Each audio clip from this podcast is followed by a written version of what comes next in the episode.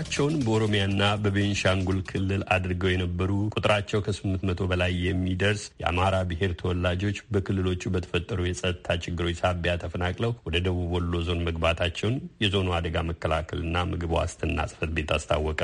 ይህም ካለፉት ሶስት ዓመታት ወዲህ ተፈናቅለው ወደ ዞኑ የገቡትን ሰዎች ቁጥር ከአስር ሺህ በላይ እንዲያሻቅብ አድርጎታል ይላል ጽሕፈት ቤቱ። መስፍን አራጌ ተከታትሎታል። የጽህፈት ቤቱ ኃላፊ መሳይ ማሩ ከአሜሪካ ድምጽ ሬዲዮ ጋር በነበራቸው ቆይታ እንዳስታወቁት በኦሮሚያ ክልል ወለጋና በቤንሻንጉል አካባቢዎች ባለው የጸጥታ ችግር ምክንያት 827 የአማራ ብሔር ተወላጆች ቤት ንብረታቸውን ጥለው ባለፉት ሶስት ቀናት ወደ ደቡብ ወሎ መግባታቸውን ጠቁመዋል። ቀደም ሲል ከክልሉ ተልኮ የነበረውን ምግብና ምግብ ነክ ያልሆኑ ድጋፎች ለተፈናቃዮቹ እንዲውል መደረጉን አስረድተዋል። እነዚህን ተፈናቃዮች ደግሞ ጊዜያዊ መጠለያ ወይም ማረፊያ አመቻችተን already ወደዛ ቦታ እንዲሄዱ ያደረግ ያደረግንበት ሁኔታ አለ። ቦታውም እንግዲህ ተሁለደሬ ሀይቅ ከተማ የሚባለው መካነ ኢየሱስ የሚባል ካምፕ አለን። እዛ በቁጥር ወደ 497 የሚሆኑ ተፈናቃዮች አስገብተናል። በተመሳሳይ ደግሞ አንድ 10 ኪሎ ሜትር ዝቅ ብለን ጃሪ ላይ ወደ 332 የሚሆኑ ተፈናቃዮች እዛ ቦታ ላይ አስቀምጠናል። ይሁን እንጂ ከተፈናቃዮቹ ብዛት አንጻር ድጋፉ በቂ አለመሆኑን ያምናሉ። መካነ ኢየሱስ ላሉት ወደ 34.5 ኩንታል እህል ሰጥተናል። ወደ 86 ብርድ ልብስ ሰጥተናል። 86 የሚሆን ፍራሽ ሰጥተናል። እንግዲህ ይህ አንዱ ፍራሽ ለሁለት ለሶስት እንዲጠቀሙበት ለማድረግ ነው ጥረት የተደረገው እንጂ አንድ በአንድ እንስጥ ከተባለ የቀረበ ግብአት እጅግ በጣም አነስተኛ ነው። ጃሪም አካባቢ ላይ በተመሳሳይ ብርድ ልብስ እንደዚህ ወደ መቶ አንድ ፍራሽ ወደ ሰባ ሁለት ከዛ ውጭ ምግብ ነክ የሆኑትን ደግሞ በቀመሩ መሰረት ለአንድ ሰው 15 ኪሎ ግራም በወር በዛ መሰረት የተለያዩ ግብአቶችን ለማስገባት ጥረት አድርገናል። ስለዚህ የግብአት አቅርቦቱ አካባቢ ላይ አመጣጣቸው ድንገት ስለነበ ነበረ። ተቋማችን ላይ የነበሩትን ግብአቶች አንድ ፍራሽ ለሁለት ለሶስት አንድ ብርድ ልብስ ለሁለት ለሶስት በጊዜያዊነት እንዲጠቀሙ ነው ያደረግነው። ክልሉ ግን ለእነዚህ ተፈናቃዮች ምግብ ነክም ምግብ ነክ ያልሆነ ድጋፍ በተሳቢ መኪና የላከበት ሁኔታ ነው ያለው። እሱ እንደደረሰን ጉድለቱን እያየን መረጃውንም በደንብ እያጠራን ለተጠቃሚዎች እንዲደርስ የማድረግ ስራ እንሰራለን። እጥረቱን በመሙላት የደሴ ከተማ ነዋሪ በተለይም ወጣቱ ያደረገውን አስተዋጽኦ አድንቀዋል። ኃላፊው ድንገት ነው የመጡት። ቁጥራቸው በጣም እጅግ ብዙ ነው። በቀጥታ ደሴ ነው የመጡት። ደሴ ከመጡ በኋላ ማህበረሰቡ ደግሞ በተለይ ገንዘብ በማዋጣት ምግብ ነክ የሆኑ በማዋጣት ማህበረሰቡን ቁርስና ምሳ ለተፈናቃዮች የደገፈበት ሁኔታ አለ። ወጣቶችም ይህን ጉዳይ ባለቤቱ ነው። ማህበረሰቡን የማስተባበር ስራ ሰርተዋል። እሱ በጎ ነገር ነው። የከተማዋ ነዋሪ ከምግብና አልባሳት ድጋፉ በተጨማሪ የተዳከሙ ሰዎችን ወደ ቤት በመውሰድ ድጋፍ ማድረጉ ታውቋል። በሆሮ ጉድሮ ወለጋ ዞን ጃርደጋ ጃርቴ ወረዳ አጋምሳ ቀበሌ ነዋሪ የነበረችው ሀይባ ደም ከወለደች አንድ ወር አይሞላትም።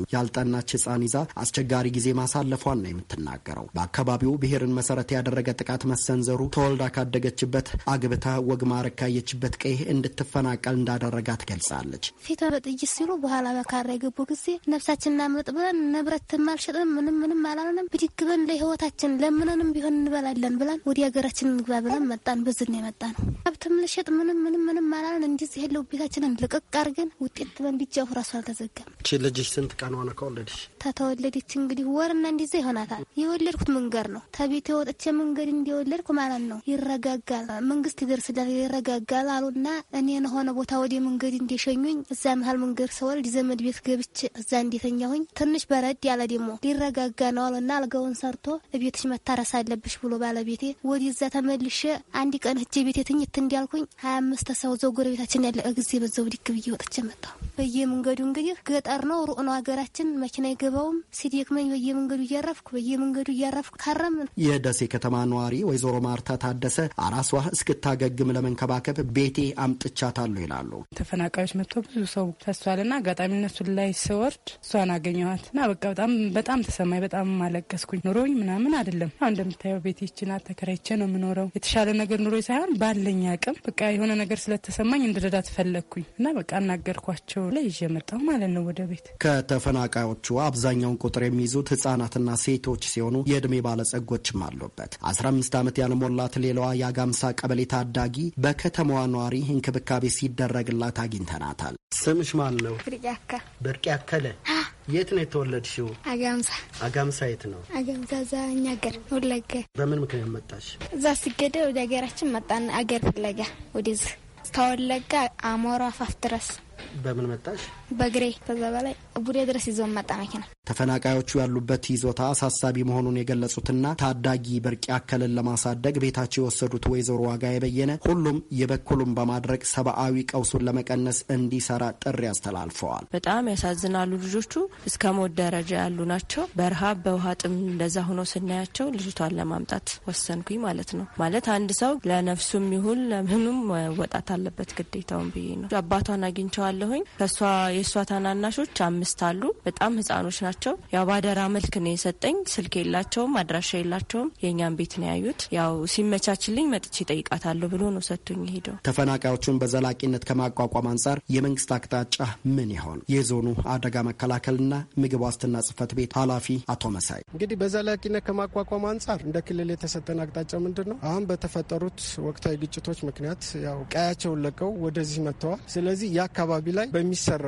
የህዝብ ለህዝብ ግንኙነት ስራ፣ የአመራር ለአመራር ስራ አካባቢው ሰላም ከሆነ ሰላሙ የተረጋገጠ ከሆነ በቀጥታ መልሶ የማቋቋም ስራ ቀደም ሲል ወደ ተፈናቀሉበት አካባቢ የሚሰራ ነው የሚሆነው። ለውጡ ከመጣ ካለፉት ሶስት ዓመታት ወዲህ ከኢትዮጵያ የተለያዩ አካባቢዎች ተፈናቅለው ወደ ደቡብ ወሎ የገቡት ተፈናቃዮች ብዛት ከ10 ሺህ ማለፉን ከጽህፈት ቤቱ ያገኘነው መረጃ ያመለክታል። ከየካቲት 27 2021 ዓ ም ጀምሮ በኦሮሚያ ክልል ሆሮ ጉድሩ ወለጋ ዞን በተለያዩ ወረዳዎች ማንነትን መሰረት ያደረገ ጥቃት ተሰንዝሮብናል ያሉ አስተያየት ሰጪዎችን ዋቢ አድርጎ የዛሬ ሶስት ሳምንት ገደማ ቪኦኤ እንደዘገበው ህጻናትንና ሴቶችን ጨምሮ 42 ሰዎች በታጣቂዎች ተገለዋል። በሆሮ ጉድሩ ወለጋ ይመለከታቸዋል የተባሉትን የጃርደጋ ጃርቴ የወረዳ አመራር በተንቀሳቃሽ የእጅ ስልካቸው ላይ ለማግኘት ያደረግኩት ጥረት አልተሳካልኝም። የቤኒሻንጉል ጉምዝ ኮማንድ ፖስት አስተባባሪ ሌተናል ጀነራል አስራት ዴኔሮ በስጋትም ሆነ በመፈናቀል ከአካባቢያቸው የለቀቁ መኖራቸውን አምነው ከቀያቸው የተፈናቀሉትን ወደ ቀያቸው የመመለስ ስራ ይሰራል ብለዋል። ለአሜሪካ ድምጽ ሬዲዮ መስፍን አራጌ ነኝ ከደሴ።